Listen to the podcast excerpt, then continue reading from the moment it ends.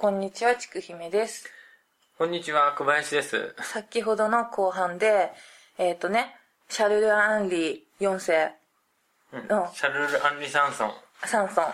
えっ、と、今まではその、まあ、処刑人ってどういうことかっていうのと、彼の前半のね、生き方について語ってもらったわけなんですけど、いよいよ後半、こう、いよいよ油が乗り始めた年齢から、まあ最後までっていうところを聞かせていただきたいと思います。はい。じゃあ、駆け抜けていきたいと思います。よろしくお願いします。はいね今回は変な朗読とかないんですか？あの、ない、ないですね。用意しとけばよかった。えっとですね、あの、1766年27歳の時に、えーっと、親父さんのね、はい。約束通り死刑してくれっていうラリートランダル将軍の処刑をちょっと失敗してしまったんですよだっね。で、父親からも結構ね、多分、絶望されたというか、あの、呆れられてしまったんじゃないかと。うん史実を見ても、うん彼らのね、代々にわたって手記とか日誌とか残ってるんですが、それ見てもあんまりないんですけど、シャルル・アニー・サンソン4代目のね、うん。彼の父親3代目のジャンバ・バチストさんってのは、すごく優秀でう、ん。で、強い精神を持って、うん。で、厳格に生きてきた人。うん。だから、かシャルル・アンリーからしたら父はね、とっても大きな存在だったと思うんですよ。で、その仕事ぶりっていうのも、あの、ずっとプレッシャーになってたと思いますし、うんまあ、医医療の方に関してもですし、あの、優秀だったし、精神も強かったってところで、ものすごくコンプレックスを抱いてたんじゃないかと。うんこれ僕の見解なんですけど、なんかに、うんうん残ってたとか言ってたわけじゃないんだけど、うん、総合して多分そうだったんじゃないかと。で、そんな中でね、彼があの、その処刑失敗した同じ年なんですけど、はい。27歳の時にね、ある公爵夫人に訴えられちゃうんですよ。あ、そう。そう。うん。彼が、まあ、信じてた正義っていうのは、うん。王から受けた命令を、ちゃんと遂行して、罪人を一撃で殺すとか、うん。まあ、苦しませずに殺すとか、うん。そういうふうに、委ねられた、王から委ねられた権を代わりに振るっていうのがやっぱり正義だったんですよ。うん。で、自分の心情だし、父親もそうしてきた、うん。一代は。だけど、やっぱりね、死刑、死刑執行人ってのは、まあ、敵を殺した兵士は称えられるけれども、まあ、あとは、決闘ってわかります？あの、喧嘩になった時、決闘してねうん。、わかりますわかりますうん。あの、勝った方がうん。全てを得ると。そういう決闘で相手を殺した者も許されるんですよ。兵士も称えられるし、決闘で勝った方もすごい英雄みたいな扱いを受けるんですよ。うんだけど、処刑台で人を殺す死刑執行人は地獄で覆われてたり、うん意味嫌われてるわけですよ。うんこれってのはやっぱりし人のね、自然な感情の前にこう、論理的な話しても無力だって。まあね。うん。国から要請されて兵士は人を殺す。うんで、処刑人も国から言われて殺してるわけですよ。だけどそれでもやっぱ、そんなような論理っていうのはやっぱりね、人間の自然な感情には通用しないっていう例で27歳の時に訴えられた話。うんこれはあの、ある公爵夫人とうん27歳の時に、アンリはもう結婚してますよ。うんうん。だけどあの、身分を隠しうんて普通に飲みに出たりとか、いろんなとこに顔出したりはしてるんですよ。で、ある時、飲み屋さん、レストランみたいなところで、うんうん、公爵夫人とこう席を共にしたんですよね。うんナンパしたわけじゃないんだけど、うんあっちがなんか、あ、若くてね、あー27歳だし、なんかかっこいい。うんで、格好は処刑人ってね、貴族みたいな格好してるんですよ。うんうん剣を持ってるし。で、あ、貴族っぽいなと思って喋ったらものすごい面白い人で、うん公爵夫人はなんかちょっと惚れちゃって、また会いたいななんて思って。うん。うん。機会があればまたうん会いたいなってこう思っちゃったんですよ。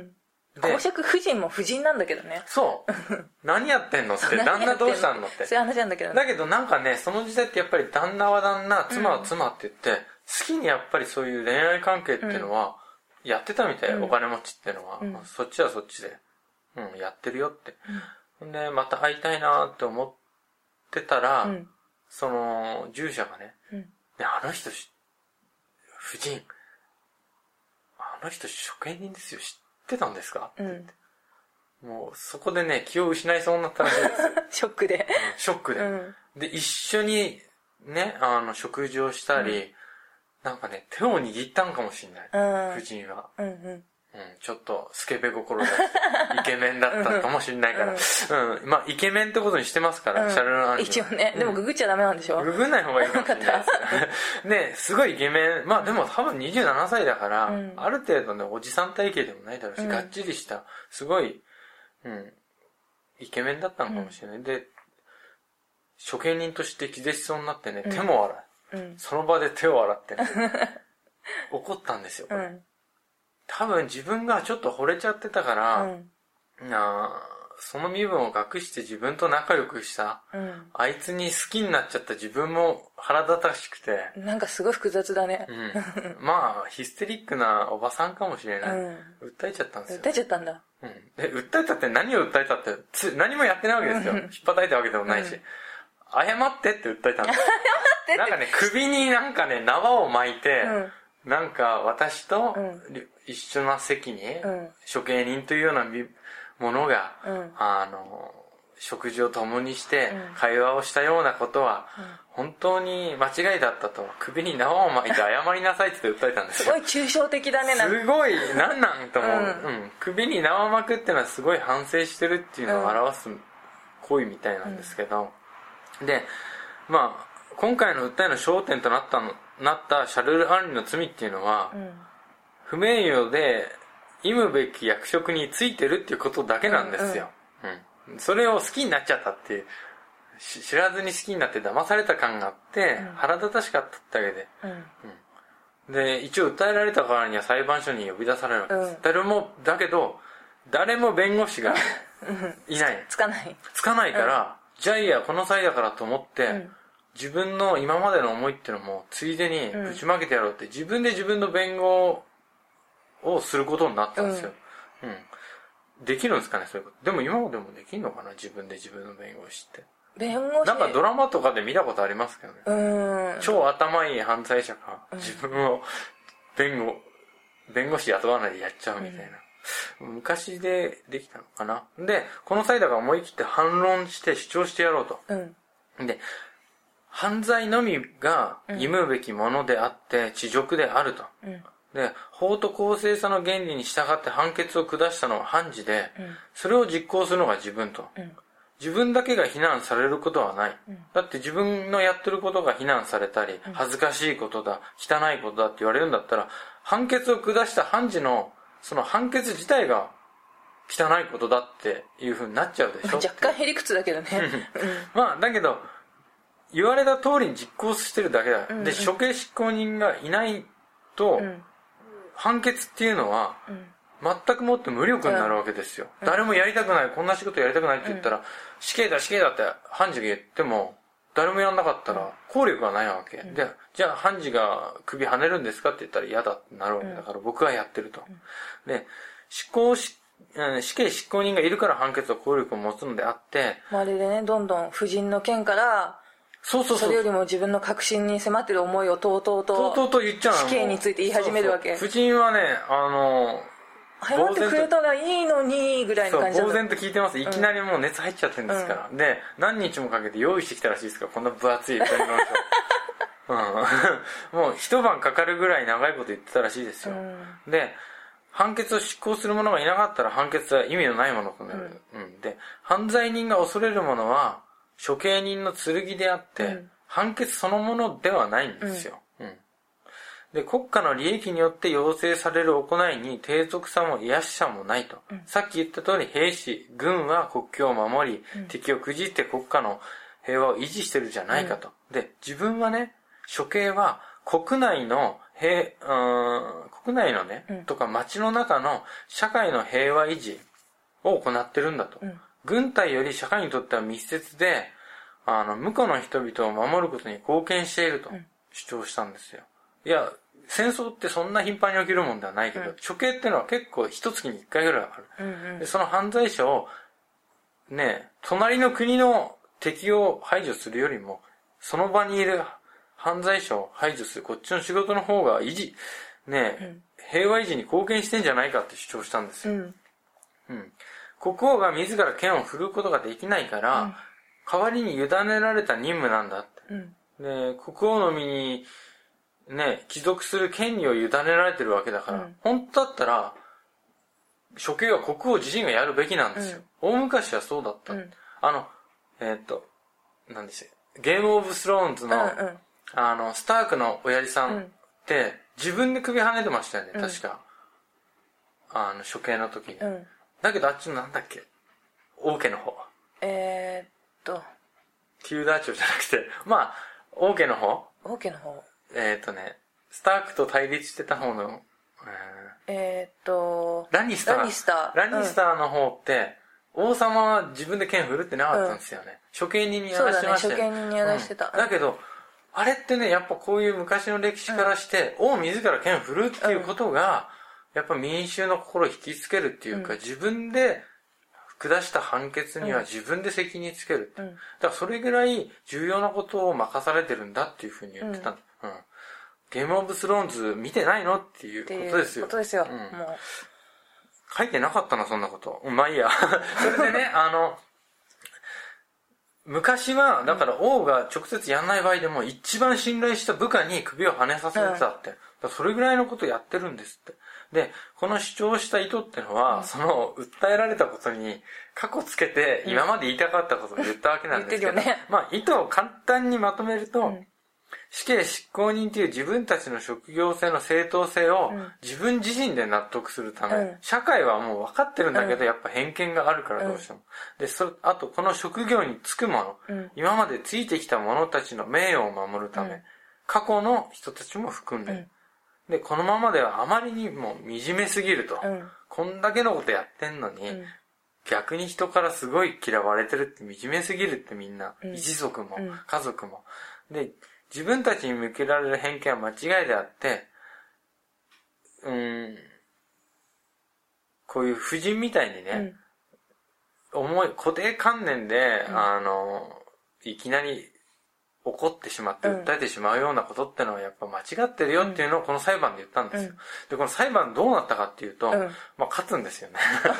ま あもう分かったっていう感じになるよ。そうもう分かったもう長い、君の勝ちっていうか、うん訴えを留保するっていう形になったから、もう、その件については取り合わない。うん後でやるって言ってもう終わり。夫人に多分、じゃああいつめんどくさいから、うんとりあえずいや、もうかかんのやめた方がいいですよってみんな言ったと思う。なったし、裁判官ももう分かったからってなった。でも、この時に言った思いっていうのが、ほとんど全てだったんじゃないかな。その時、その当時のね、27歳当時の。で、この訴えに勝ったのは、あの、グリゼル神父いるじゃないあですか。はいはい。彼の、やっぱ功績も大きかったと言われてる。それだけ知識があって、うん。弁論も達者ってのは、うん。あの先生の教育の賜物だって思ってたし、うん。多分、うん、父親もそういう風に感じてたみたい。うん。で、この主張した後に、あの、まあ、自分のし職務の正当性を声、声高らかに主張ししても、なお、うん拭えない人々の自然な感情から湧く偏見や嫌悪感、うん。そしてあの自分の中からも消えないあの時の恐ろしい胸苦しさ、あの時ってわかります？処刑をやってる時うん。の胸苦しさとか、嫌悪感とか、あと罪なき囚人に対するやっぱ正義の歪みっていう、うん。罪なき、やっぱこの人無実なんじゃないかなと思いながらもやっぱり剣を振るった。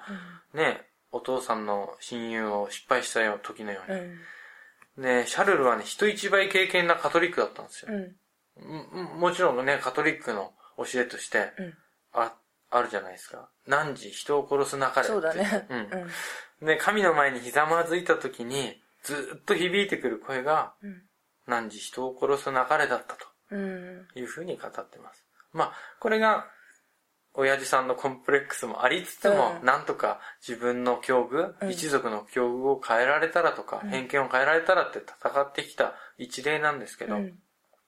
じゃあ、これからね、フランス革命っていうのが始まるんですけど、はい。それの前夜の話。うん。うん。もうこれからは、歴史の勉強ですから、あの、世界史出るかもしれないんで、はい。あの、私立大のね、問題出るかもしれないんで、ちょちゃんと皆さんノートに取ってもらえたらと思います。ね、あの、今までただ思いとか主張とかだったんですけど、今度は史実に従って、ちょっとやっていきます。で、あの、革命前夜に、あの、シャルル・アンリは、これからなんか、人々の世の中が変わっていくうん。って感じた出来事があったんですよ。うん。で、1778年にシャルル・アンリは正式にムッシュ・ド・パリになるんですよ。お、よかったね。あのーおじ、ね、お父さんの処刑、ね、親友の処刑から12年後ぐらい。うんそれまでずっと隠居してお父さんはムッシュドパリだったんですよ。うんやっぱり39歳ですよ。うん、さすそがに。の年までムッシュドパリ継がせなかったんですよ。すごいね。だから、やっぱ信頼されてなかった可能性もありますね、うんずーっと。だって、自分はもう剣触れないし、最後にやったのがあの、将軍の処刑なんだから、うん継がせちゃってもよかったに継がせなかったってことは相当ね、心配なあったのかもしれない本人も継ぐ自信がなかったのかも。うんだから39歳でようやくなる。うん。お父さん7歳でなってるから、もうシューパリ。お父さんすごいよ、すごいよ。もう、驚異的な天才だったのかもしれない。で、あの、サンソンもね、これから起こる革命に意図せずして巻き込まれていくことになるんですけど、うん自分の職務と偏見に対する変化もあるのではと期待してたんです。うんうんうん。あのいい風に変わるんじゃないそう、か。人々の心も変わって。で、自由と平等の観念っていうのが広がっていったんですよ。だから、平等ってところにやっぱり期待を寄せてたんです。うん。で、ちょっとね、これから言うのが、革命前夜の出来事で、うん。あの、その後の波乱の序曲として、よく知られてるのが、あの、マリー・アントワネットの首飾り事件。うんまあ、これ詐欺事件なんで、これは知ってる人は知ってると思うんで、はしょりますけど、まあ、これの事件によってね、ちょっと王家のし、信用っていうか、何に少し泥が塗られたような事件でもあったんですよ、うん。これって。詐欺事件に巻き込まれるなんて、ね。ちょっと、不名誉なことですから、うんまあこれも革命の少し始まりだなんていうふうに言われてたんですけど、こっちよりも、ベルサイユ死刑囚解放事件っていうのがあって、うん。これ、1788年。だから、ムッシュドパリになって10年後ですね。うんで、初代がムッシュドパリになった、ちょうど100年後の日なんですけど、へー8月3日、うん。うん、えー、49歳の時ですね、うんあの、シャルル・アンリが。ルイ16世の代になってから14年。うんで、ベルサイユ死刑囚解放事件ってのがあって、こっちの方、マリー・アントワネットの首首飾り事件よりも、うんこっちの方が革命の目を見感じた事件です、シャルル・アンリが。なんでか、どういう事件かって言いますと、はい。えっ、と、ベルサイユ宮殿のすぐ近くで行われた死刑のうん。事件なんですけど、父親殺しのジャンの処刑での出来事と。うん。うんと父親殺しのジャンの事件っていうのも、これもちょっと無実に近いんですけど、うん少し。超簡単に話していいですか、はいジャンの事件。これもね、ちょっと面白いっていうか、うんかわいそうな事件なんで。うんあの、ジャンはね、やっぱり、幼馴染みたいな、うんうん。あー女の子とうん結婚将来しようと思ったんです。で、ジャンってね、えっ、と、父親殺しで、その父親ってのは蹄鉄の職人なんですけど、うジャンは、なんか親父さんはね、なんか、やっぱ教育をさせたいって、親父の代は多分あんまり教育してこなかったんです。うんで、だんだん世の中も変わって、職人の子でも、学校とかに入れたりする親もいるんですよ。で、学校に入れて、勉強して帰ってきたら、うんちょっとね、息子さん革命しそうになってるんですよ。これからは人間は平等で、うん。やっぱり自由を謳歌するようなうん。世の中の方がみんないいじゃないかっていうふうなこと言うんで、親父は古い考えを持ってるから、うん決められたこと代々やってきたことやればいいんだって。うんね。王は王だし、うん一般人は一般人で、うんその身分の差に嘆いたってしょうがないし、変えることなんかできないんだよっていうような頑固親父っていうか、うんうんまあ世代の差ですよね。ちょうどこのぐらいの世代。だから、息子の代、うんえーっと、1788年ぐらいの革命前ぐらいの息子の代は新しい思想。だけど、親父の代とかっていうのは結構ね、やっぱり古い、絶対王政とか、自由なんか別にいらないっていう、決められたことだけやっていく人生でいいっていう考え方なの。うん。で、その息子のことを帰ってきたらそういう思想になってるし、うん。なんかね、自慢の息子だったんだけど、なんかちょっと自分と考えが合わないなと思って、ムカついちゃってたんですよ。うん。そして、ある時、親父の、だから自分のお母さん死んじゃったんですけど、親父はね、新しい妻をめとりたいなと思って、うん。息子の彼女を、うん。うん、めとっちゃうんですよ。だ NTR のやつだ。NTR のやつ。だから親父の言ったことはそんなに強力なのかと思うんですけど、うんあのー息子の彼女ってのは居候してた親戚の娘さんなんですよ。だからその親戚、だから娘の親と結婚すればいいじゃないですか、おじさんとおばさんで。そうだよね。娘の方取っちゃって。うん。ほんで、あの、息子はもう絶望しますよね。で、だけど、秘密裏に会ってたんですよ、うん。その彼女とね。もう結婚した後だけど。うん。それがね、バレて、うん。その、お母さんに、要は、おばさんに当た。に。うん。バレて、親方にもバレて、もう親方切れてね、うん。お前はもう、学校なんかやるんじゃなかったわって、変な知識ばっかり持ってくるし、うで、俺の嫁には手を出すし、うん。とんでもねえって殺されそうになって、うん揉み合って事故で死んじゃうんですよ、親父が。うん。で、父親殺しってことが死刑囚として、ねベルサイユのね、セントルイス広場に運ばれてきたわけです。うんこの事件、ベルサイユ死刑囚解放事件、長くなっちゃった。で、内容はね、大丈夫小林くん、ちゃんと大丈夫だよ。大丈夫です、うんで、この事件ね、うん父親殺しのジャンの処刑ってのは、うん。まあ一般人、市民だから首吊りですよね、うん。こういう処刑。じゃなくて、父親殺しってのは結構な重罪なんで、うん。あのー車咲きの刑っていうのあ、が出た。出ました、うん。これ説明さっきしてなかったですよね、うん。後でするって言って。イメージで言うと僕ね車先の系って昔あの車になんか縛り付けて車輪に、うんうん。体ブチブチブチって切るし処刑かと思ってたんですけど、違うみたいですよこれね多分中国でやってた刑が日本に伝わった時の翻訳の間違いで、あー。今は車先の刑ってフランスの刑も言ってるけど、うん。本当は車輪の刑とかそっちの方が正しい、うんフランス語だとローって言って車輪って意味ですし、うん。英語だとホイールっていううん。意味だから、あそうだね、タイヤだもん。そう、ん。車の系、車輪の系ですよ。車先の系。これってのは、あの、馬車の車輪をうん。バタンと倒して、水平にして地面と、うん。それをこう空中に上げて下に棒をつけて、うんテーブルみたいなね、丸テーブルみたいな形にする道具を使うんですよ。で、それでくるくる回すのかっつってね、うん目が回っちゃうよっていううん処刑じゃなくて、うんその車輪に結びつける前に、うん手とか足とか、うん体中の骨を砕いた後に、うんその車輪に縛って、うん。で、あの、天を仰向けにね、縛って死ぬまで放置するっていう。うーん。で、これ天を見てるっていうのは、あの、罪を、ああ、うんう。ん、天に向かって償うようにってことで。で、死んだら、うんあの、火炙りの刑と一緒で、死体をその場で燃やすと。うん。っていう処刑方法なんですけど、これもね、かなり残虐な刑なんですよ。そうだ。で、悪いことして、で、特に、あのー車先の刑の場合なんかっていうのは、うん父親を殺した時、うん。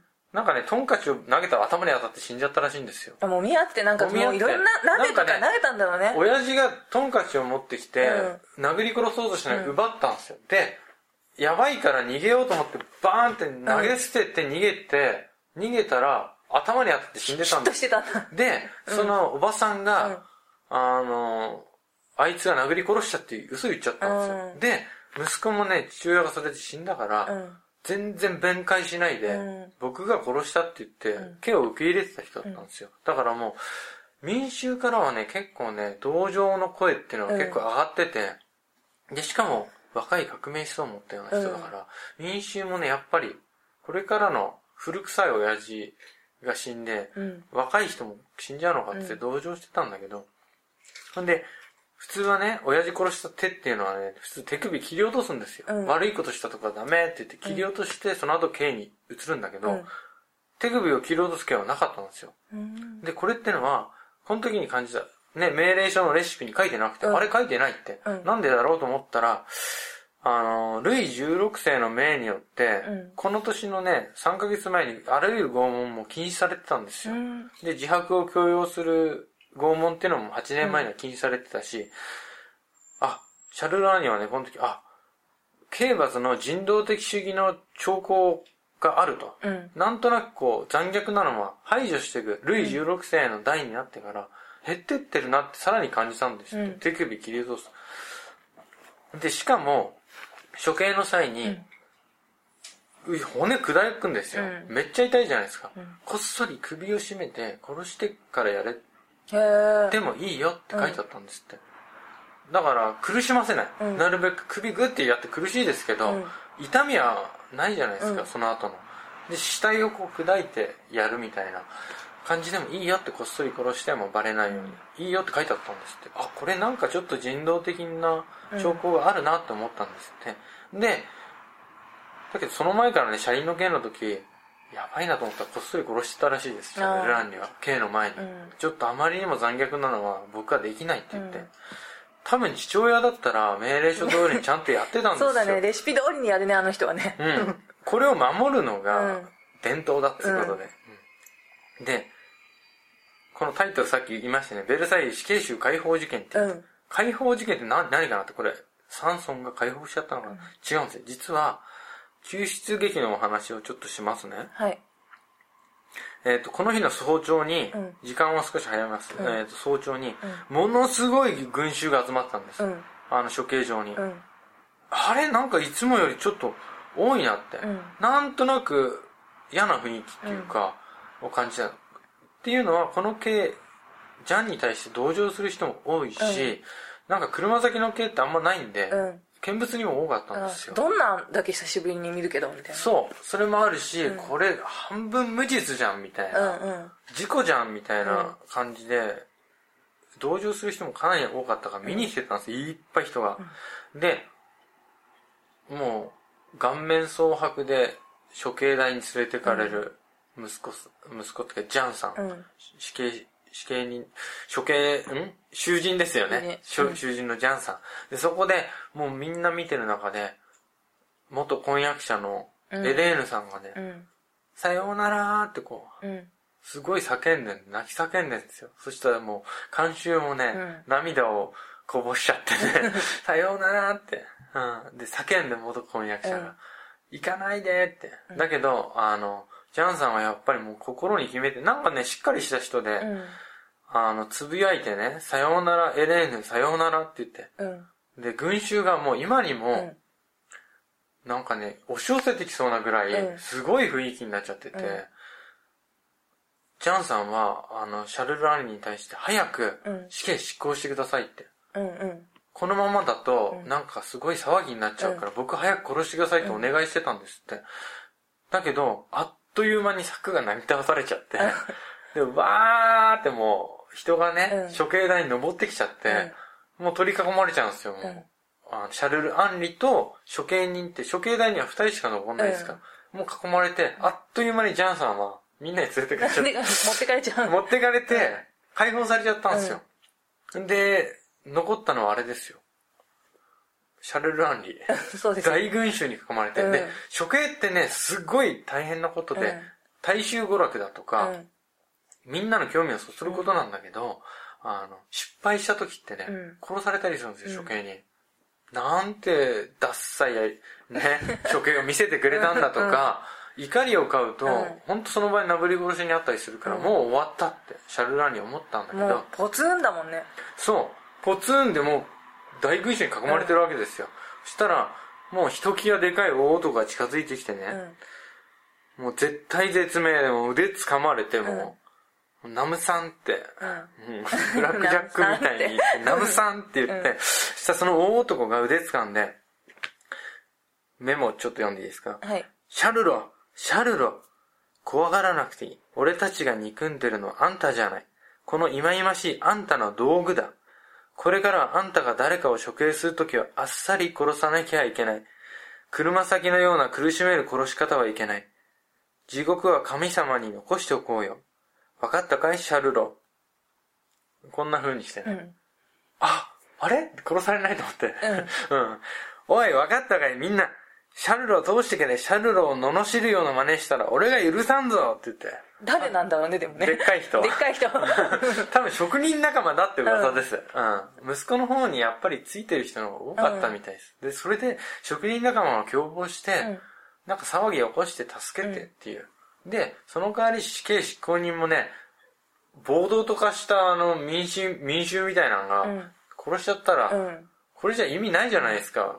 こで人を助けたのうんに職人が殺されちゃった。だから、助けてくれたんですよね。うん名乗ったら俺が許さねえぞ。だから一番でかい。でかい人が。でかい人が助けてくれた。で、脱出して、うんだけど処刑台をね、うんその車先で用意したやつ、もう全部破壊されて、あの、ジャンをもが死んだ後に燃やすための薪でうん全部燃やされてしまった。で、それを見て人々は輪になって踊った。うん老若男女、お祭り騒ぎ、ん夜更けまで踊ってたそうです。で、これがね、うん初めてですよ。国会の決定が、うんあ、国家の決定がうん民衆の意思意思によって覆されてしまった前代未聞の事件ってことで、うん、しかもね、国王の本拠地ベルサイユですよ。うん真ん前。うん。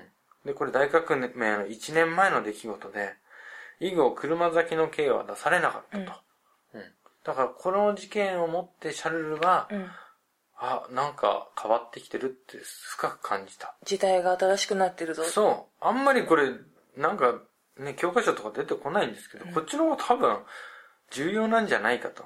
まあ、より生活に密着型というかね。そう。で、しかも、ね、決定が覆ってるわけですから、国家の出した王の命が、ね、変わってるわけですから。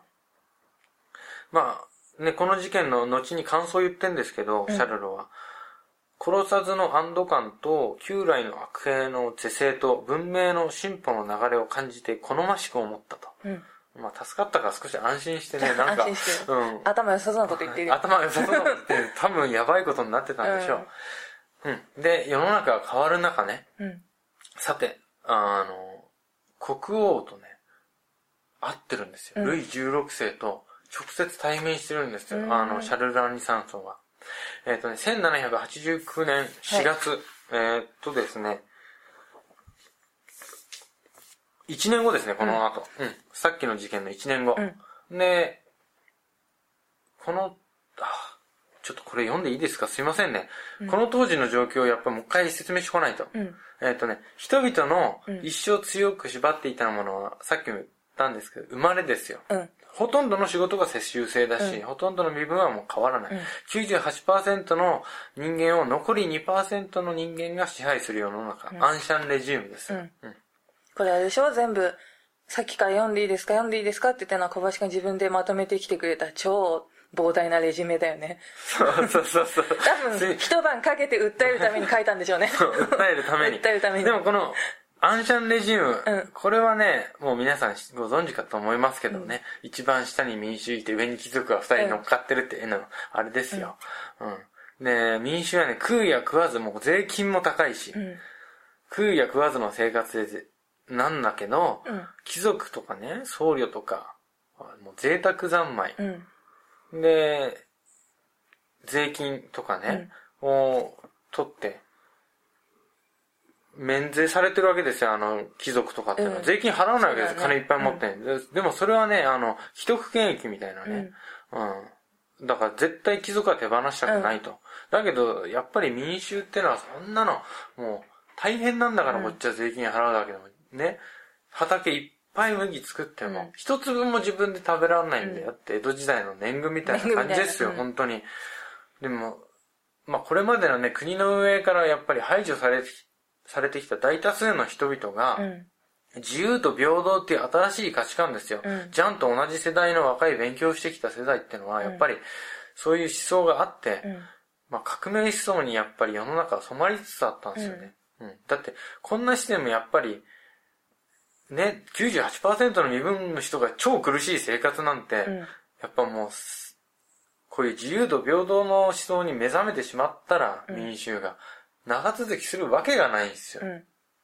絶対王政の王の権力、王は神だって言ってみんな昔みたい、ね、そのさらに昔みたいに従ってきたような時代じゃなくなってきてるんですよ。あれ、思い返したらこれ、僕ら一般人も王と変わんなくないって、うん。うん。自由と平等じゃないって思っちゃって、うんそういう時代。で、1789年の4月に、シャルル・アンリが王様に会いに行くんです。うん。なんで会いに行くかっていうと、あの、ちょっと給料がね、支払われなくなっちゃって、うん2年も。あ、2年も？そうそれは、で、借金取りにも追われちゃって、うん結構大変なんですって。で、あの、国の財政が破綻しちゃいそうなんですよね。うん贅沢三昧だし、実はこれ、13世、ルイ13世、10ルイ14世のツケが、うん。ああ。この時回ってきてるんですよ、16世の時に。で、16世さんは、贅沢もしてたけど、うんいろんなシステム変えて、なんとかやりくりをしようとしてたんだけど、あまりにも先代先々代のツケがでかすぎて、うん。もう、初見品にも給料払えなくなってるみたいうんな状況だったんです。で、まあ、そんな状況で、まあ、会いに行ったんですけど、うんあの、ルイ16世にお願いしたんですよ。お願いして、あちょっと給料出してください。うんそしたらすぐに書いてくれて、うん あの、借金取り立てもやっちゃダメってうん命令書出してくれたから、うんすごいいい人だなっていう感想だったんで、実際。そうそうそうそうそう。いうほであのほっこりした感想ほっこり、そう。うんあの、で、宮殿をね、シャルルが訪れた時に、うん。持った感想っていうのがもう一個あって、うんこの時あの、マリー・アントマネットとうん国王の妹さんのエリザベートさうんんとも会ってんですよ、うんたまたま。で、挨拶交わして、うん。で、この二人にはね、うんもう一度だけ二人とも会う機会があるんですよ、シャルルナーに。それはまた話します。うん。うん。もう一回だけ会うんです。もう、ね。で、その時に、あの、シャルナーには、うん。わあ、すごいきらびやかな宮殿だなっていうよりも、すっごい不安感感じたんですって。うん。あの、とてつもない不安感を感じたっていう手記に残してる。うん。王家を愛して国王にもとても尊敬していたからこそより一層。なんでかっていうと、世の中とはもう本当に切り離されたような、うん。球体依然としたような空気感。もう世の中はもう変わってってるし、どんどんどんどん苦しい人たちは声を上げ始めてる、うんこっちはね、もう何百年前か変わってないような空気、止まった空気。うん。宮殿の中のきらびや。そう、んで、全く気づかないようなおうん。雰囲気、うん、それにすっごい不安感感じちゃったんですって。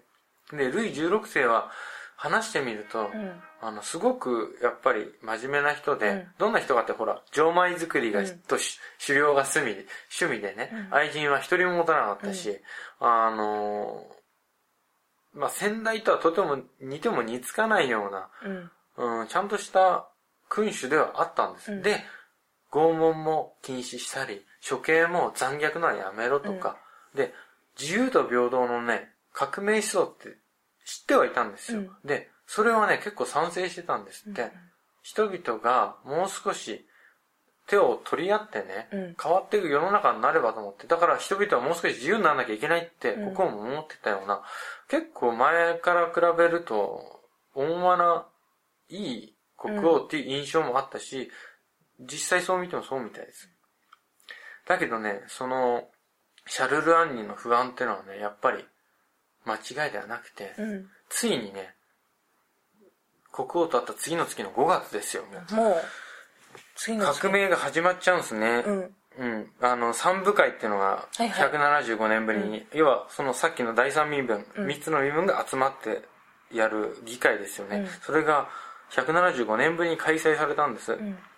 それで、あの、結局ね、その会で、平民たちが庶民が一番失望するような内容になっちゃったんです。うんうん結局、貴族とか。で、マリー・アントネットとかなんか、超保守派ですし、武力構想も辞さないっていうか、武力で平民がうるさく言うのを抑えつけろっていうのが、主導したのマリー・アントネットですから、あの、ね、平民とかっていうのは、あこれは話し合いで、みんなこう、手を取り合っていける雰囲気じゃないなって国民は思っちゃったんですよね。ほん。で、ネッケルっていう国民、ね、あの、国税長官、うん。罷免したってよく有名な、まあそれはどうでもいいです。まあそれ、国民側の人をやっぱり罷免しちゃって、全部また貴族とかね、僧侶とか、選ばれた人たちだけで国運営するシステムは崩させないっていう強硬な姿勢にやっぱり民衆絶望しちゃってね、うん。あの、怒りがもう、はち切れてしまったわけですよ。それで、ついに、バスチュー牢獄に集結して、うん。武器と弾薬を奪ったわけです。その前に、ハイヘインっていうところで、まあ、武器と弾薬をたくさん取ってきちゃってるんだけど、まあ、民衆の考えていた政治犯、うんなんかもうバスチュー牢獄にいるっていうんで助けに行ったんですけど、それで、まあ、革命が起きたっていうことですよね。な、なんか、ルイ16世よくあったじゃないですか。暴動かなんつって。あ大変です。革命だって。そう、あ、革命ですよ、なんつって言われて、えーって、えーってなっちゃった。えーってなっちゃったルイ16世、えーって日記に書いてたみたいな。うん。で、バスチュール王国にも政治犯とかもね、うん自分たちに味方してくれる、民主に味方してくれる政治犯も捕まってるっていうのも、噂もあったから、そこも襲撃して弾弾薬とかも取り入ったんだけど、うん7人しかいなかった。それだけしかいなかったそう。えっ、と、7人の老人囚人。老人囚人だで、罪は、うん4人は文書偽造、2人の狂人、狂人だったんだ。しかも残り1人は素行の悪い伯爵。えー、政治犯いないじゃんってな。そのパーティーで旅したくね旅してない。文書偽造、狂人、素行の悪い伯爵。うん、助けに、助けに行ったつもりはないんでしょうけど、解放したのはこいつらしかいなかったっつって。で、革命に対して武力交渉も辞さない、あの、王族貴族、マリオをね、主導とする、んあー国王に圧力かけたわけですよ。なんでかっていうと、ルイは、16世は、民衆に対して武力攻撃っていうか、武力を使っちゃダメだって言って、うん、き抑えてたんですよ。だから、何そんな甘いこと言ってんのって言って、結局、それと民衆変えてくれって民衆の板挟みになっちゃってて、ルイ16世何にもできなくなっちゃったんですよね。結構もうその時点で無力化してるような状態ですよ、王様。で、えーっとですね、こんなような、最初フランス革命の勃発なんてバスチュー牢獄が襲撃だって言って、で、その後に、あのー宮廷がね、ベルサイユの宮殿が主婦たちにパンをくれなんて言って襲われて、どうしようもないんで、チュルイディ宮殿に引っ越すことになったんです。超ボロ屋。わかんないけど、ボロ屋なんですかね。こんなところに行ってマリー・アントワネットが言ってた漫画があったよ。じゃあ、もう相当ボロかったんでしょうね。うん。特艦でね、住めるようにはしたらしいんですけどね。まあ、その後ですよ。まあ、国王たち実質、議会が実権握り始めるんですけど、あの、次ですね、まあ革命が起こって議会が誕生した。うんで、でもね、シャルルの話どうしたのって。そう、シャルルが王と会ったって話がさっきからしてないんだけど、あの、死刑執行人にはね、まだ市民権認められてなかったんで、市民の権利は結構幅広くなったんです、議会が始まって。だけど、まあ、その時はね、まだシャルル・アンにとって、あの、大きく運命を変えたのは、死刑執行人にも市民権を認めようっていう決定じゃなくて、んあるものが運命を大きく変えるのが生み出されようとしてたんです。うんそれはね、革命の自由と平等の理想が生んだあるもの、シャルルの運命を変えたもの。何かっていうと、これから話します。はい。はい。えっとね、1789年10月に一人のある国会議員から意見書が提出されるんです。うん。同一の犯罪は同一の刑で処罰されるべき。うん。そうですよね。公主と残首が違う。身分によって違う。公明な意思でもあった彼が出た意見っていうのは、法の下の平等の主張の一環で、うん。まあ、その12、次の2ヶ月後ぐらいにね、残忍な方法での処刑方法は改めるべきっていう意見も出したんです、このお医者さんは。うん。今までの残忍なのを見て心を痛めてたお医者さんの議員さんうんで、人権が尊重される、これからの世は、処刑は人道主義的なものでなくてはならない。うん。で、人道主義的処刑っていうのは、無駄な苦痛とか、うん。ね、痛みとかそういうのを排除して、迅速に確実にやんなきゃいけないっていう。うん。それってのは、ね、痛めつけてから車先なんて持ってのほかですよ。うんうんもう痛みも感じさせずにうん終わさなきゃいけない。そう、なん姉さんがニヤニヤしてきてるんじゃないですか。してきてない あれあれだな、あれだな、あれだな小って。そう、それにはね、はい機械によって、うん。残首の場合は首を切断するのが最良だと。あの素晴らしいマシーンがいよいよ。そう。だけどね、んこのお医者さん、うんちょっとちょこちょいなお医者さんらしくて、この弁論がね、なんかちょっと行き過ぎちゃって、この意見受け入れられなかった。あ、みんな引いちゃったんでちょっと。機械での処刑やれば、イギリスとかね、他の国でもね、あるんですよ、そういうのって。ちょっと首元がヒヤッとするだけですから、なんて言って、なんか変なこと言っちゃって。ちょっと言い過ぎちゃったんだ。何それ、うんとちょっと不謹慎じゃないって受け入れられなかったんですけど、でも彼の提案に基づいて、翌年、年明けすぐ1月ぐらいに、同じ種類の犯罪は、犯人の地位とか身分に関わらず、同じ種類の刑によって罰せられるっていう決定がうん。できたことにはできたんですよ。で、次の年にあの、フランス人の法体系から血の法律を消し去ってほしいって言った、うん人物。いわゆる死刑制度を廃止してほしいって言った人がいて、うん若者だね、まだ。ロベスピエールと、あロベスピエールさんが議員の時にね、死刑制度の廃止を提案したんですよ。で、マラーっていう、その時はただのジャーナリストですけ最後ど、爆発した人でしょ？そう、最後爆発した。うん、最後ね。ね。うん、あ人前で爆発した人だよね。人前マラーさんが、あの、えー あもう賛成してたと。うん。うん。まあ死刑もなくなるって。ドイツ系でやるっていう法律できた後に、もう死刑もなくした方がいいって。だけど結局これは認められなかったんだけど、だけどこの提案をシャルルナーニはね、聞いてね、うん。もし死刑制度が廃止されれば、自分は何も葛藤を持つことなく、医療にだけ専念できると。うんね、医療を世襲したならば、もう子供たちに自分の職を恥じることもなくなる。うん今のような偏見からも合法的に解放されるって言って、うん希望に満ちたんだけど、うん、否決。うんダメ。死刑は残すと。うん。ガクーって感じですよね。うん、でも、その、ね、死刑制度廃止っていう議論から発展して、議論はできるだけ人道的な処刑方法にっていう方向に転換したんですよ。うん。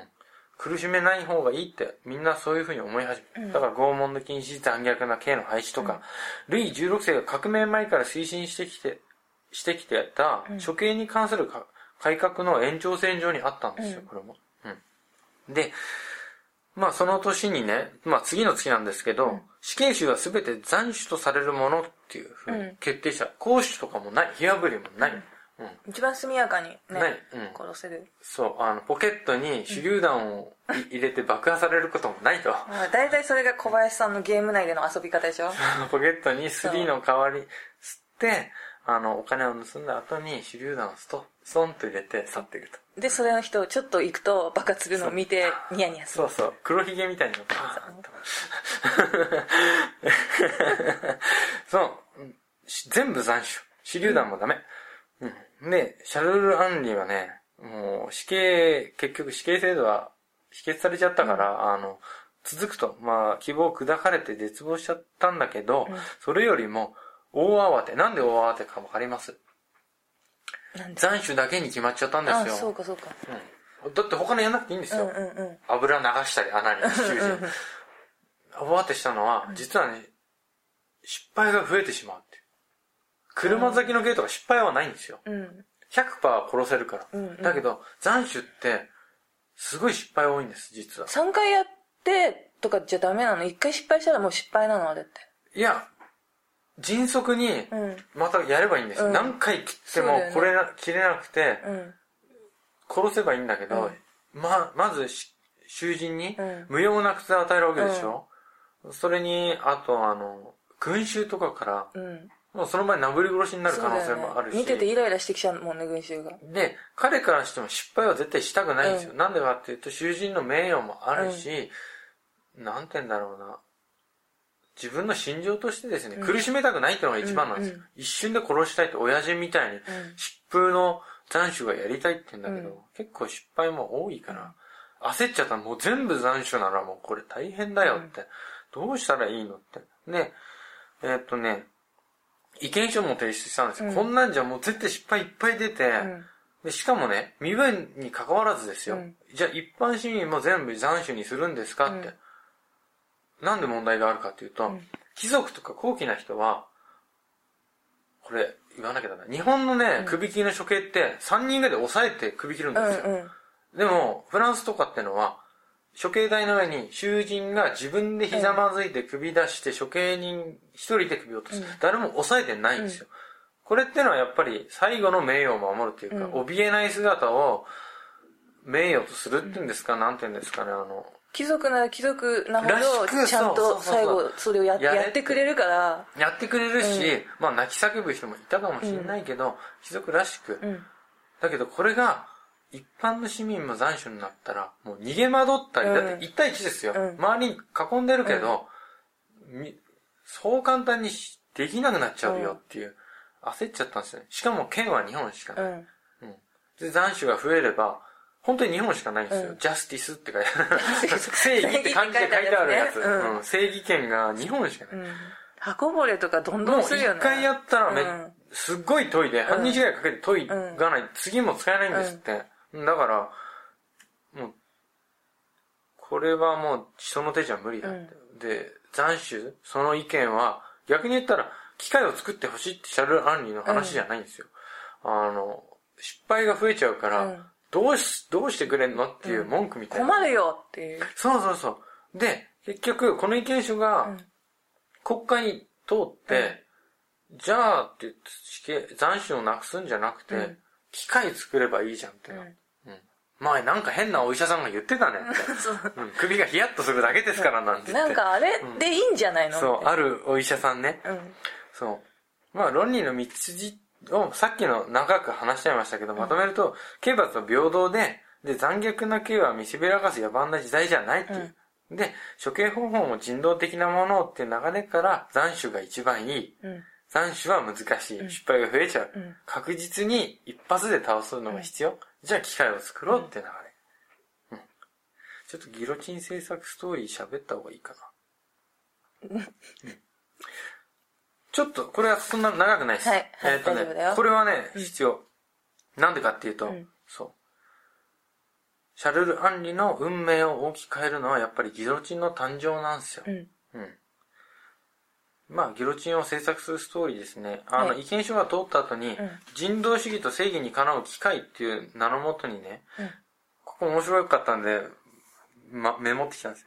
自他ともに認める第一級の科学者、ルイ博士ってのですよ。自他ともに認めるそう。国会の依頼通り、イギリスの処刑機械を参考に、ほぼ原型を完成させたんです、設計図。で、イギリスの処刑機械ってのは、メイデンって言われる。うんアイアンメイデンとは違います。うんメイデンって呼ばれた機械があったんですって。で、そのプロトタイプは、ルイゾンとかルイ Z とかって呼ばれたんですよ。うんまあ、ルイ、ギロチンって全然ギロチンのギの字もないですけど、うん、ルイ Z と。うん。で、あのー実はね、うん。僕、このために名前隠してたんだ。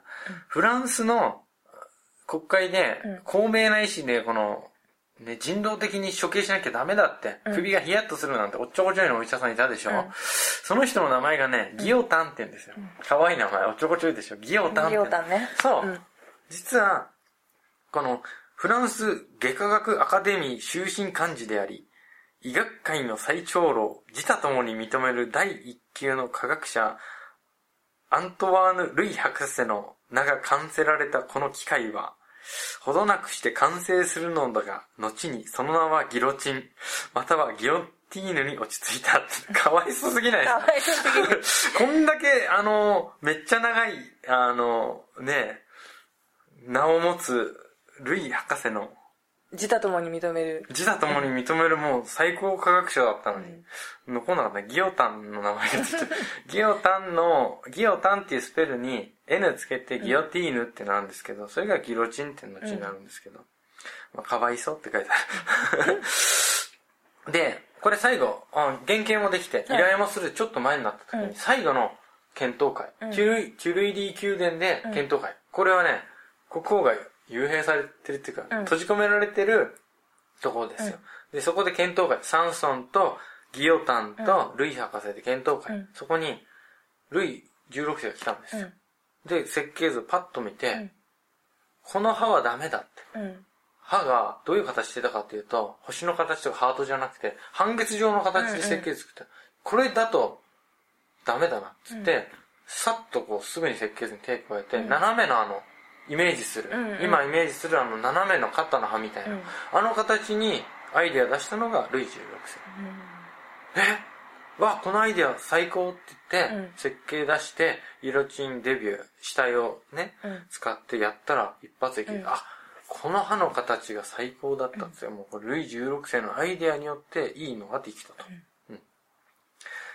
うんまあ、自由と平等の理想から生み出されたね、人道的処理機、処刑機械っていうギロチンの誕生は、死刑制度における旧体制の破壊になったと。うん。うん。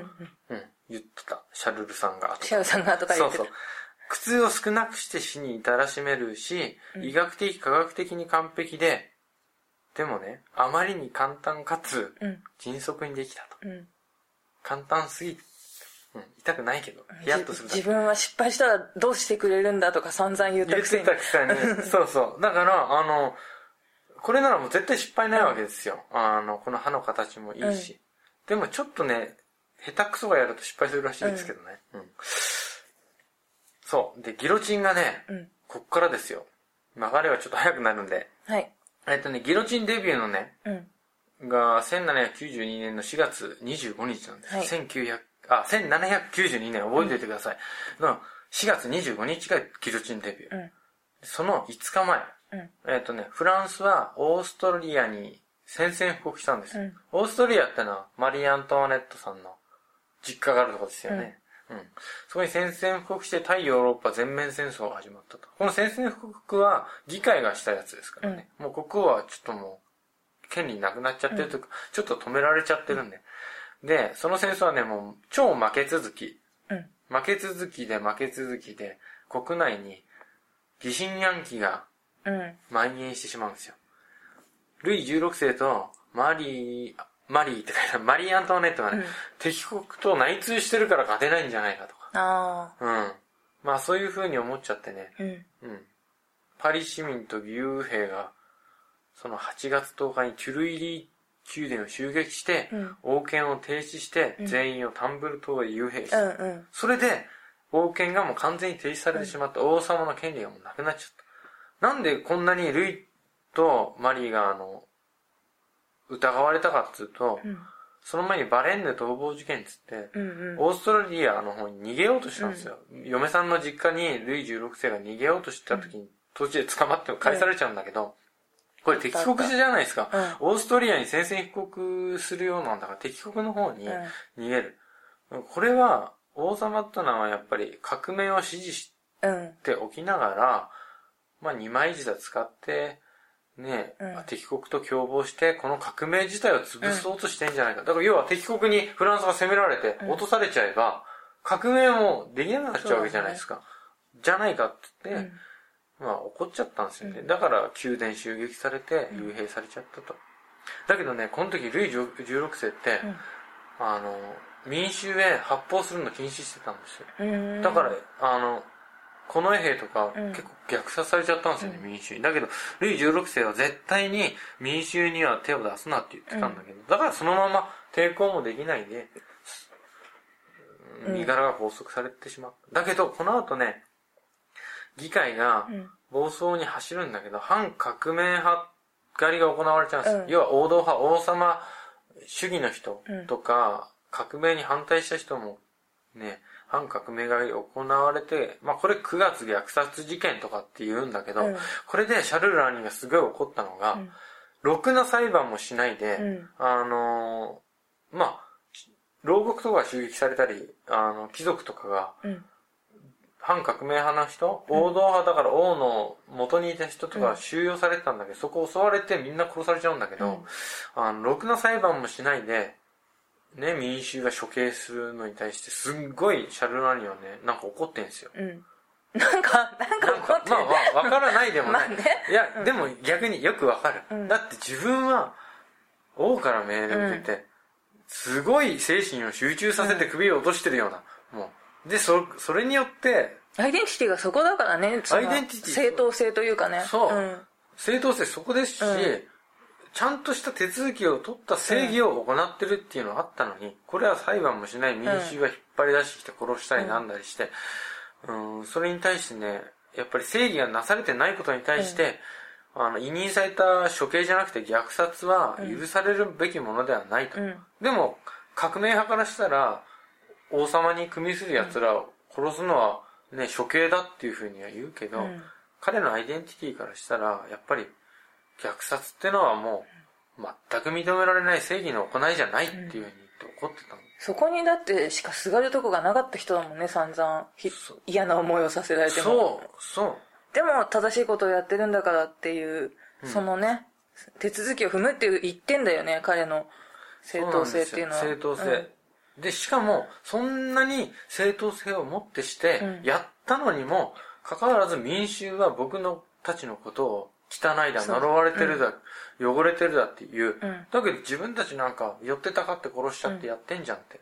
うん。で、ね、この虐殺事件では起こってたんだけど、うんこの頃にやっぱりあの、ベルサイユ死刑囚解放事件に似たようなことってあったりするんですよ。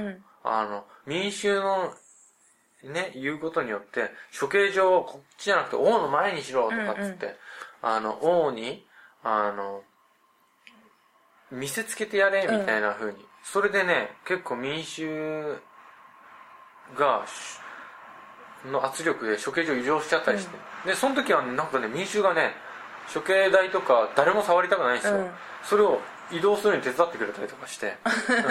うんうんで、その頃ね、この虐殺事件では起こってたんだけど、うん一部に関しては処刑人に対する壁が薄くなってるのはすごい感じたんですって。うんだって、じゃあね、処刑場移動して、うんこの人の首を今からギロチンで落とします。うんあの、手伝ってくれた若者に、うん君がやってみるかってシャルルアンに言ったんうですん。よ。やるよって。うん。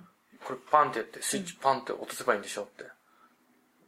うんだから、一般人にやらしたりしてるね、パッチに出したりしてんのだけど、うんやっぱ処刑って、実は虐殺と違って、うん寄ってたかって殺すのと違って、ものすごい数が周りに見てるんですよ。うん。そこに立って、うん。で、自分が、ね、うん5人で殴ったのは誰の一撃で死んだかわかんないけど、うん確実に自分が殺したのはわかるんですよ、スイッチを落とせば。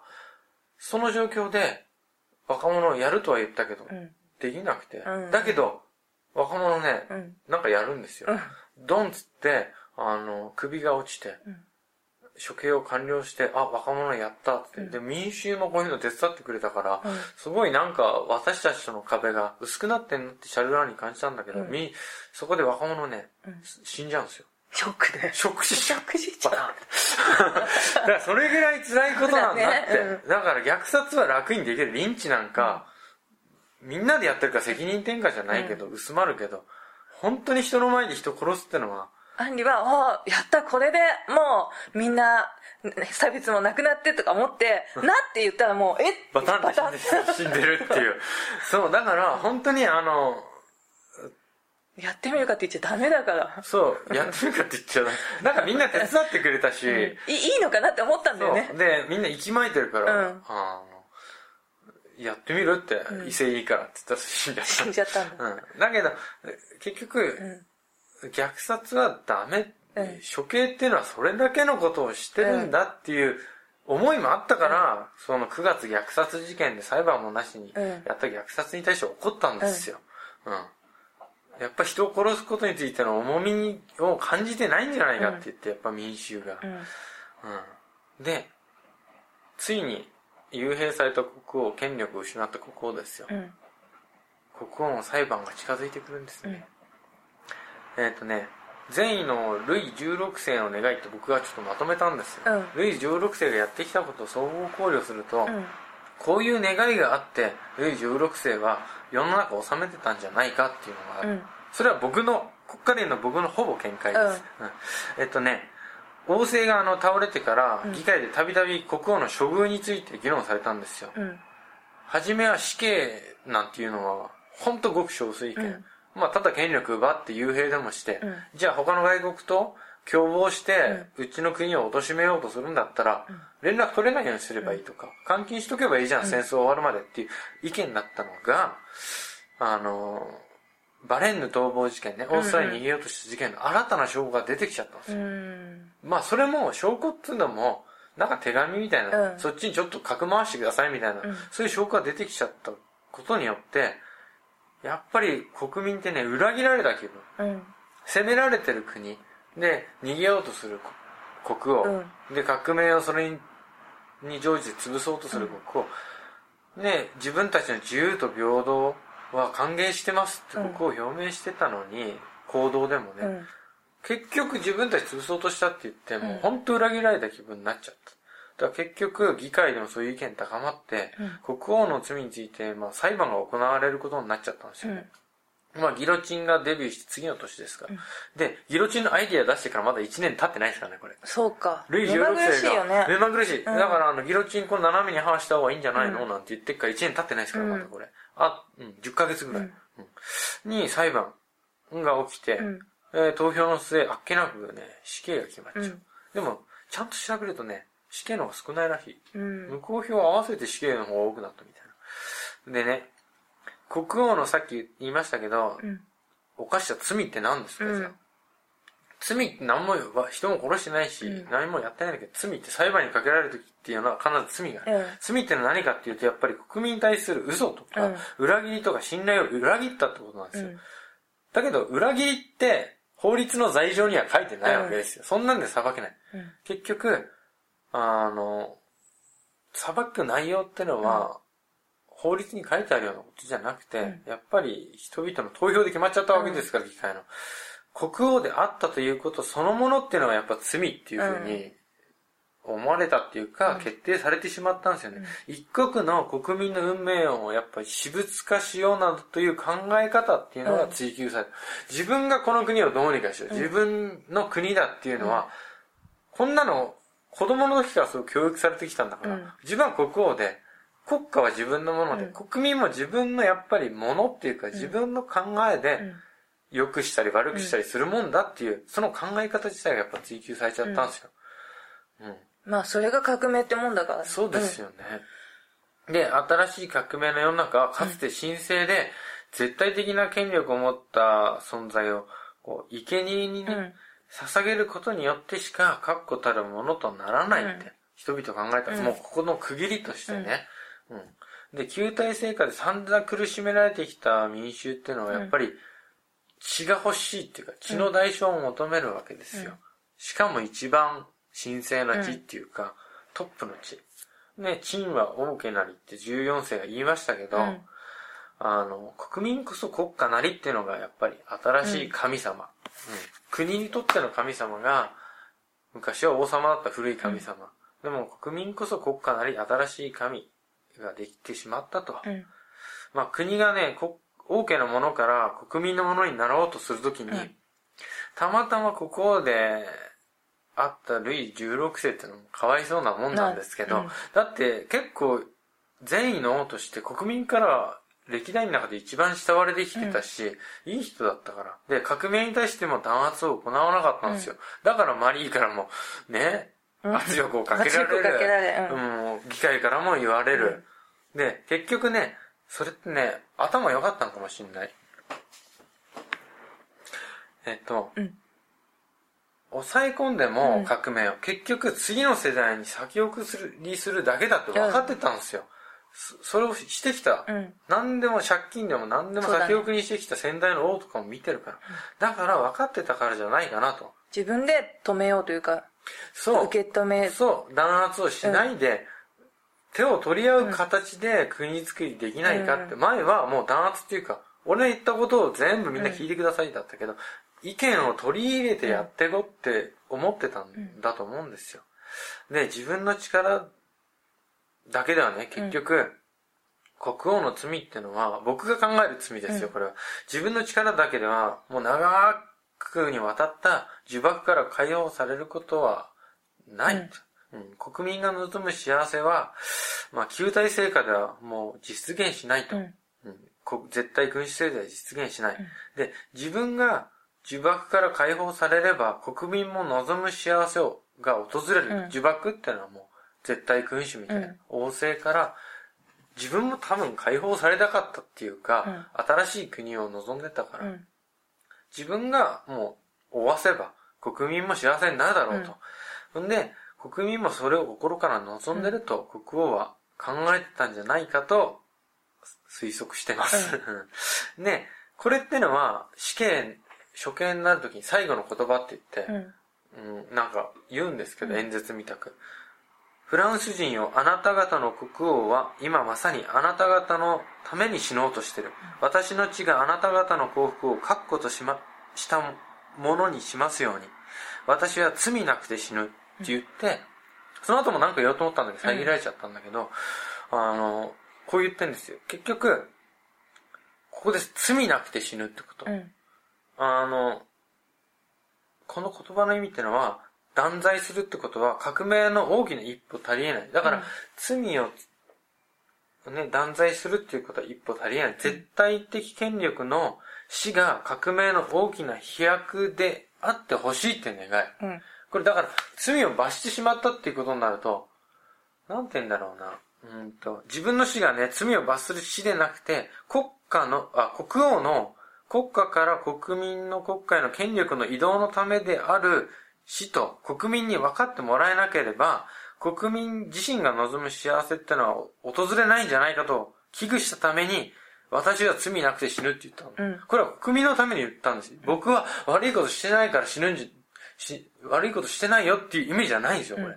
うん。罪で罰、死ぬんじゃなくて、うん。国民が新しい世の中を作り出そうっていう時に、自分の存在と、あの、自分の権、権力が排除されればね、長いことにわたった苦しみっていうのは自分の血によってしか洗い流せないっていう。うん。うん。そういうふうに考えたんじゃないかな。だから、類持続性はね。そう、うん。僕が悪い、罪がないとかそういう話じゃない。うん。はい。はい。まあ、あとね、これ僕思ったんだけど、後にあの、革命や有力派閥の思い描く未来に邪魔なものを排除していくっていう方法を選択する道筋を作っちゃったようにも思えるんですよ、僕は。うん。要は、国王が邪魔だった新しい世の中に。うんうん罪を罰して処刑するんじゃなくて、邪魔だから罰したっていうことに。でも国王は邪魔、僕が邪魔だから僕は死にますって言って死んだんですよ。うんでもそれって邪魔なものを排除するっていう道筋をうん国王が作っちゃったみたいな。うん。だけどそれがなかったら開けはしなかったんだけど、新しい世の中のために国王すらも排除したっていう事実が、うんやっぱり邪魔者排除するために死をもってすることのハードルをね、下げちゃったんじゃないか。うん。じゃあ、今、すぐ小林くんが、小林くんなりに、こう、ルイ16世の、どういう形で自分の、こう、なんていうのかな、立ち位置っていうのを受け止めて、刑を受けたかっていうことを喋ってくれたんだけど、それはやっぱり、まあ、広い意味で、国民と国のこれからっていうのに、自分の命でけりをつけたっていう形だよね。そうですね。ね。うん。で、そんな時に、じゃあ、アンリは、それに対してどういう考えで動いたの？そうですね。あの、シャルル・アンリうがん。死刑を執行することになるわけですよ。ルイ16世のね。そうです俺がこんな歯がいいんじゃないって言った ギロチンで。そう、ん。あギロチンで、うん本当に、あの、歯がいいんじゃないって言ってから、1年も経ってないあたり。うん。あの、まあ、死刑判決のね、うんを受け取った時に、やっぱり、国王うのん国を思う気持ちっていうのはやっぱ国王だから、すごくあるんですけど、うんシャルル・アンリってね、こっからね、どうしても、あー個人的な思いだけになってくんですよ。ああ、なるほど。うん。あー視野の全然広さが、ルイ16世とは違ううね視野のひ、うんまあもちろん、まあ周りも違うし、そうだけど違うんだけど、若い頃、ね、なかなかと僕言ったあの、主張を思い出してくだ一さいよ。生懸命ね。あの、自分たちの身分を解放する一族の無念を晴らすとかう、ん。ね、うん。そういう熱い思いっていうか、あったんだけど、ただでもそれも考えてみると、人々がっていうよりも自分のあくまで血筋や周りにこだわった話、そうなんですよね。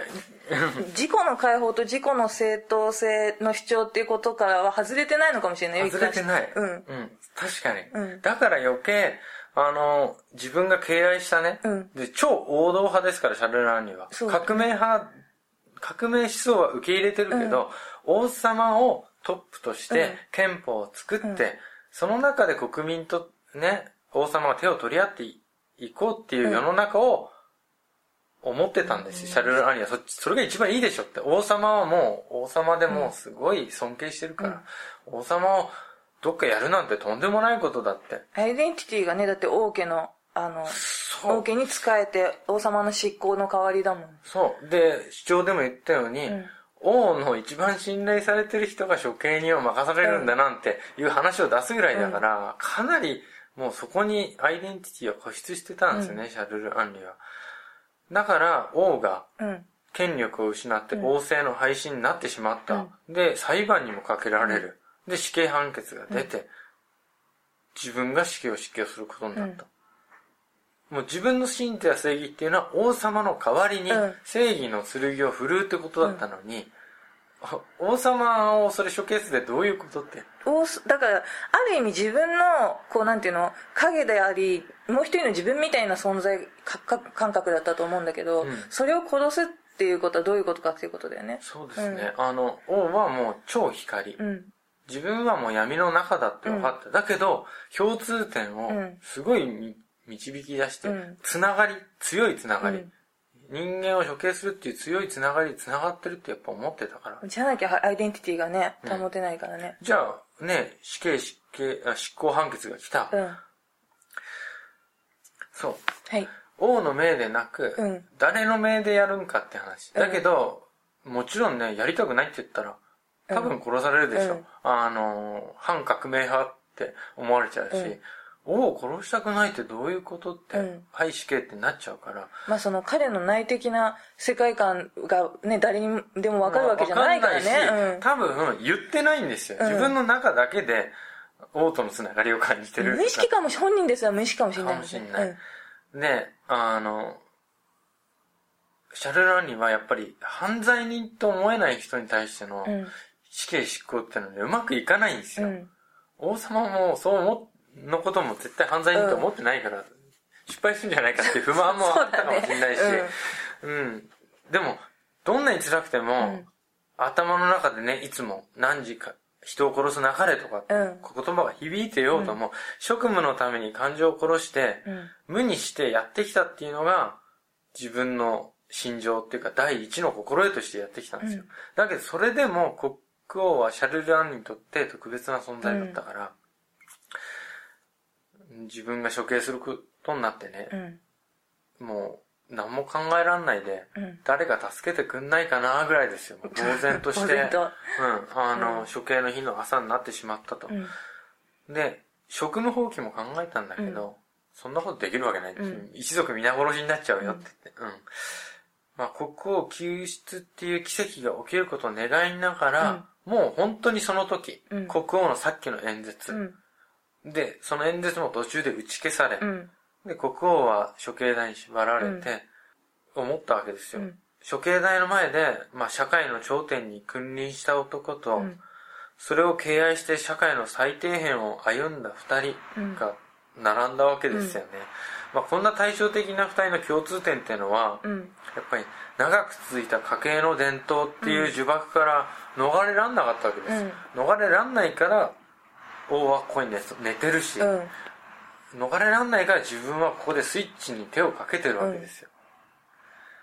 まあ、あっけなく、うん王が設計したね、歯は滑り落ちて、うん彼の首と一緒に呪縛を切り離した。うんまあ、呪われた職務を執行したシャルラーニはね、うん決して呪いからもう解放されることはない。あの歯が落ちた瞬間に対照的な二人の片方は解放されて片方は完全に呪縛にとらわれた囚わ形れた感じですそれはそうだよね。だって両方が存在していなかったらいねおかしいという存在なんであってうん。どちらかがなくなっちゃったら片方はずっともう呪縛されるしかなくなるよねそうですね。王は解放されたし、うん。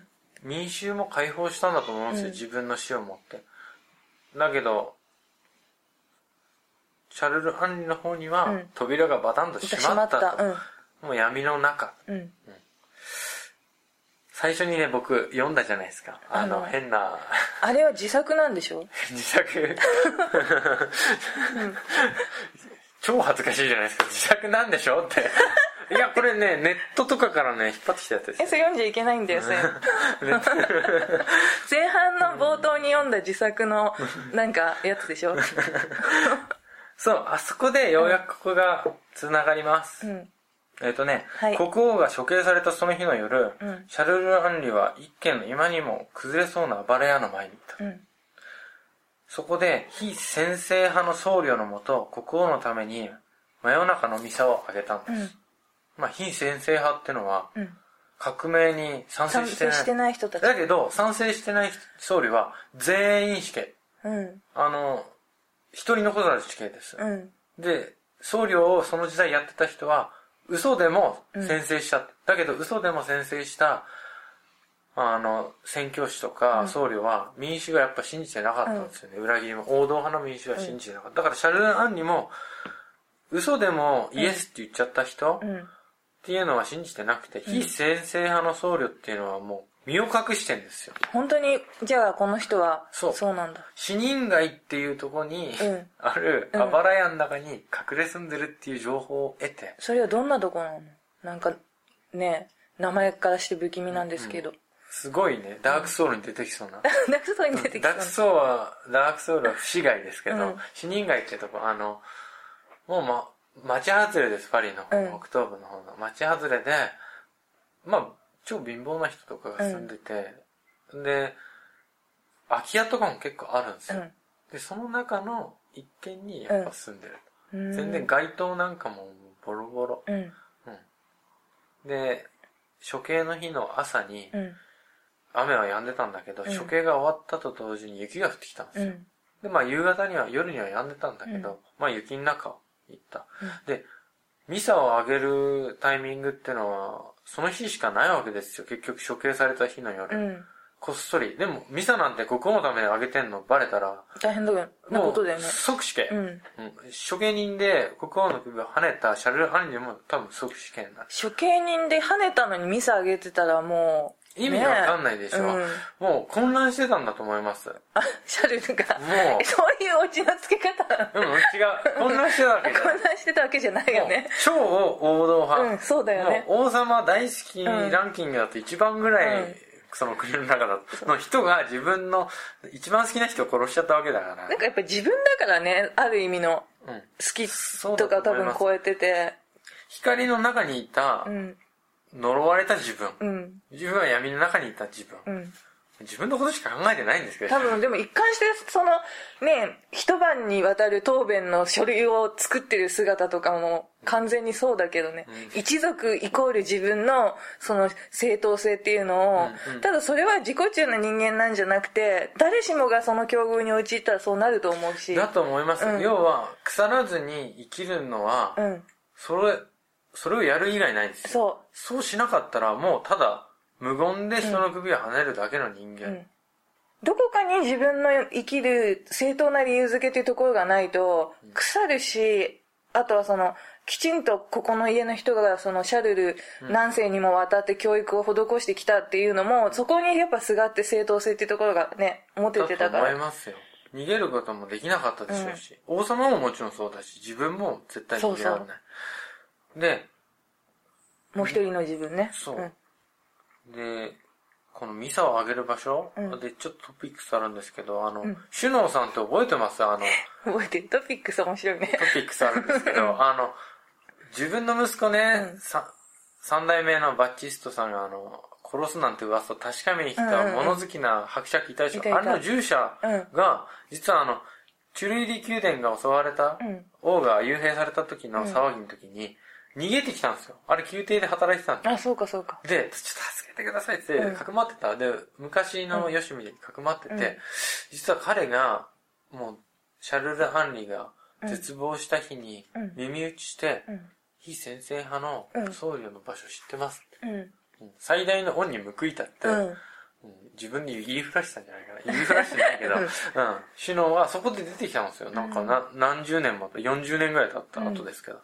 で、まあ、バレないように真夜中にミサをあげた。その後ね、革命が終わってカトリック信仰が復活するんですよ。ナポレオンの時代になって。で、10年近くもの間、このアバラヤで毎年王の命日にミサやってたんです。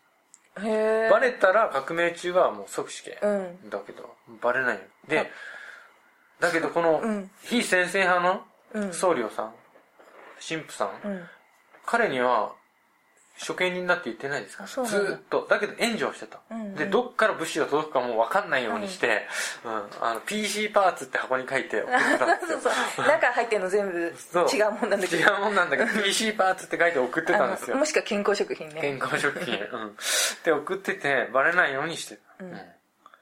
まあ、だから、で、その後ですよ。僕のレジュメもあっという間に短くなったと思うんですけど、ここから、あの、彼はね、闇に落ちてしまったわけ。うんで、国王の職、処刑が2ヶ月後に革命裁判所が設置されて本格的な強制地が始まったんです。で、聖なるギロチンなんてね、シャルル・アニアはその恐怖政治の中、うん呼ばれて結構もてはやされてたんですよ。うんもう、ガンガンガンガンギロチンで首を落としていくんですよ。もう何らかの事件とか政治危機とか政治的な争い、うん。主導権争いの全ての結果がうん。死刑囚っていう形でシャルル・アンリの手に委ねられてきたんですよ、でギロチンは反革命派を血末に上げて、うん。革命の基礎を固めるものとして聖なるギロチンなんて呼ばれて、ん。シャルル・アンリも革命の要っていう風にしてもてはやされてたんです。もう絶望してますけどねその頃は、自分の偏見とかそういうのもうん。考えてなかった。もう心あんまりないんでしょうね。うん、うん。本当にあの何にも感じないで、うん。首を落としてたっていう記述ありますもん。で国王の処刑から1年半の間に2700人の首を切り落としてるんです。すごでテルミドールのあのクーデタうん。ーまでえーっと1794年7月28日なんに終わるんですけど、うん。その日まで前の4か40日間っていうのが、シャルルランにとっては地獄だったです一番乱発されてたのああの死刑が、あ。うん。2700のその半分40日でやってるって。うん。40日にね、うーん、2400、あ、1400人ぐらい殺してるんですよ。すごいよね。一日何人だって話で。本当です。で、あの、その時もね、うんあの、ムッシュド・パリですが、自分の責任で全ての首を切り落としてるんですけど、あの時にギロチンなんて制作しなければよかったって、うんすっごい思ってたと思いますよ。うんだって、ギロチンがなければ、せいぜい本当にできて4人とか5人斬首なんて1日に。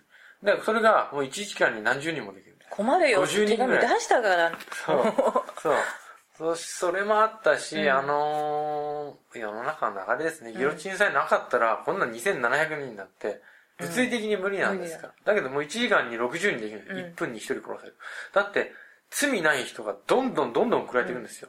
もうとりあえず死刑。うん。だって、14歳ぐらいの女の子が送られてきて、うんなんかね、女主人が訴えられて、うん、なんだったっけな、反政治的な思想を持ってったのか、うん革命的な思想を持ってたのか、それもほとんど濡れ衣なんだけど、それの、なんか召使いみたいに14歳の女の子ついてきてたの。うんで、女主人のこと慕ってたからうん裁判にも一緒にくっついてって、うん一緒に捕まっちゃったから一緒にくっついてって、うん一緒に裁判のとこ立ってたの。うんしたらついでに試験。罪ないの。そうだよねで、その時に、さすがにね、シャルル・アンリはね、頭がね、おかしくなりそうになっちゃって、うん。あの、処刑台に横たわって女の子が無邪気に、うん。これでいいんですか？あの、処刑人さんって言って、こうやって首当てればいいの？みたいな。今から死ぬなんて思わないようなあんまりまだよくテンションで分かってないのかも。テンションで、もうなんかね、民衆麻痺してたぐらい、首を落としすぎて。うんだって、死刑台に普通に送られたら、暴れるでしょ、うんいや、無実だよ、やってないよ。うんだけど、ほとんど抵抗した人っていなかったんですって。うん無実でもなんだ。全員が、すんなり降ってきて、ポンと落ちて。だから流れ作業みたいにみんな死んでった。うん。で、その時にもう誰か助けるって。あの、今、うん。ここにいるこの子を連れ出して、逃がしても誰も咎めないし、僕も咎めないよってうん。叫ぼうと思ったらしい。うん。叫ばなかった、叫べなかった。で、その女の子がセットされてね、うんスイッチ押す時に一歩踏み出したけど、結局、心の叫びに蓋して、うん。あの、止めらんなかったって。それからもう、幻覚は見えるわ。うん。うん手は震えちゃって、うん処刑人って首切る、あ、囚人の首をね、切る前に髪の毛切るんですよ。うん。うん。あの、後ろ髪とかが邪魔になっちゃうから、それもできない。手も縛ることもできなくなっちゃう。で、テレビドームのクーデターまでに2700人殺すっていうか、自分の責任で全部、うん。2700人落とすけど、もう全部麻痺感覚、うん何も考えられないし、あの時ね、処刑人は、正義の名のもとにやってるとか、あの、偏見から少しでも一族とかうん。自分たちを救いたいっていう気持ちなんかもうほとんどなくなっちゃってて、だけどもてはやされてたから、うん。あんまりあの、その時はね、もう、偏見とか汚いとか思われてなかったんかも。でもクーデター終わって、その翌年に息子に代は譲っちゃったんです。で、引退して、あともねう、ん。死刑、うん恐怖政治終わるんだけど、うんクーデターの後、やっぱりロベスピエールとかね、うん。一番死刑反対してた人が一番死刑うん。頼んだんだけど、アンリに。それの首も落としたのがアンリだけど、それの後にも引退して、うんどういう時代が来たかっていうと、処刑人ってのは意味嫌われてて、うんで、恐怖政治の時代になって、皮肉にも身分が回復されたような感じ。もう市民権も認められたし、民衆からもなんか拍手をもらったり、うん賞賛を得たりすることもあった。うんだけど、恐怖政治が終わって、息子の代になって、実は民衆からね、また同じく差別っていうか、それ以上に避けられるようになっちゃった。やっぱり熱が冷めて革命の、落ち着くとそうだよね。そう結、局。あんなにね、うんもう1時間に何十人も殺してきたような人が普通にとことこ歩ってんですと、うん。怖くても近寄れないし、うん。もうあまりにもね、汚らわしいというか、うん風に思われちゃうんですよね。結局闇からどんだけ叫んでも声は届かないし、うん。あの時に叫び声を上げなかったっていう、うん。もう感覚麻痺したって言ってずっと殺し続けてた、彼の声声なんか落ち着いた後に誰にも届きやしないんですよ。だって偏見と戦ってきたシャルル・ランリ、うん。死は悪だっていう人間の自然の感情から来る嫌悪感をうん。もう結局認めたわけですよ。もうこれは覆せない。最後まで心の中で叫んでいたことっていうのは、結局死刑制度は間違ってるっていうこと。うんうん。まあ死刑とされてたような罪っていうのは時代によっては変わるわけですよ。うんこれは別に軽犯罪でう、んそんな大したことじゃないとか。あとは裁判には必ず誤審があるし、うん。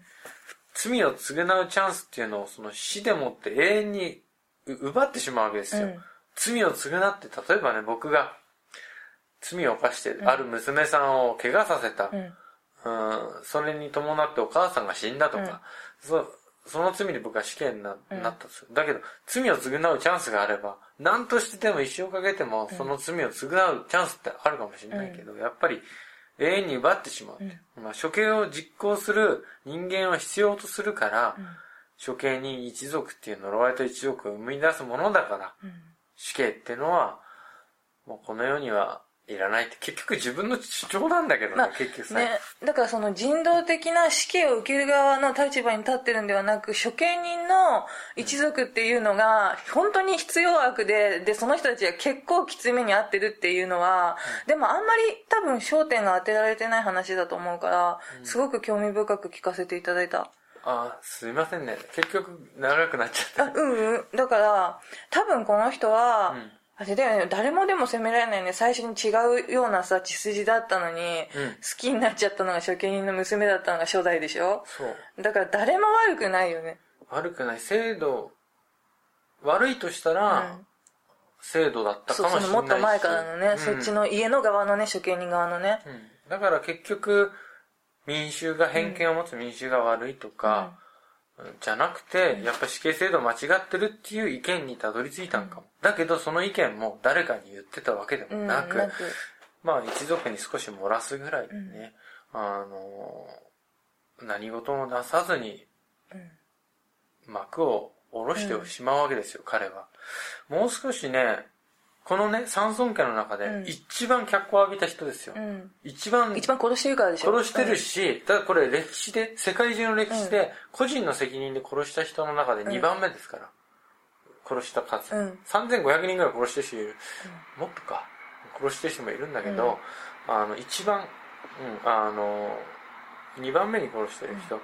で、ルイ16世っていうかね、うん何の題材にも取り上げられるような有名な人を殺してるような、あの処刑人だからある程度こう責任ってあったはずなんだよね、死刑制度に対する一番声を上げてもいいような人。で、ね恐怖政治終わった後ならもっと声を上げれたはずなんですよ。ただ多分ほらその結局さっき小林君も言ってたけど、国王が死んだ時にもう終わっちゃってるから、あとはなんていうのゾンビ状態というか。ゾンビ状態。あの本当に手記見ても、うん。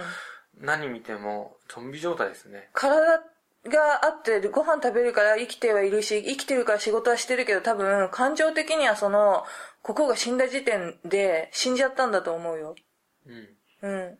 アイデンティティが崩壊するってそういうことだよ。そうですよね、アイデンティティが崩壊すれば一族を呪いから救いね、救いたいっていう気持ちもかなり若い頃よりが弱くなってると思う。うん、もういいやってなっちゃう。なったんかもしれない。うん、そのね、息子さんとか、ま、お孫さんはやっぱり、いろいろ尽力して、死刑制度廃止とか自分がその処遇から逃れるためのことをやったんですけどね。まあ、結局呪われた面、運命の中で、結局最後何もできなかったんですよ、シャルル・アンリは。だから結局死刑制度は間違ってる。死刑制度廃止っていう願いなんて、まあ、叶うはずもなかったと。うん、まあ、フランスで死刑制度が廃止されたのは彼が死んだ1806年から175年後ですよ。うん、1981年、うん、僕が生まれる2年前。うん、その時にまで、えー、死刑制度は廃止されませんでしたと。うん、そんな感じで。はい。すいません。長くなっちゃった。いえいえ、でも、面白かったです。もうちょっとね、あの、国王との対比をうまくしたかったんですけど。の久しぶりにまた聞かせていただいて。あありがとうございます。本当いや、まあ、わかんない。でも聞く人も多分、うん、なんか、ゆっくり自分のペースで聞いてくれれば。そうですね。うん、え、こんなそう言ったらどんなさ、穏やかな内容かと思ったらずっと処刑の話なんじゃん。全然ゆっくり聞けないよね。グロい話、ほとんどしなかったんで、そうだね、残念がってる方もいるかもしれない。いやいや、大丈夫だと。僕がちょっときついんで。はい。じゃあそんな感じで。ありがとうございました。長丁場。ありがとうございました。変な詩とか読まないんですか？あ、変な詩？えっとね、毎日が新しい私。何それ？今作った？最初に言ったじゃないですか。はじめまして。ああ、それね。うん、じゃあ、そんなわけで、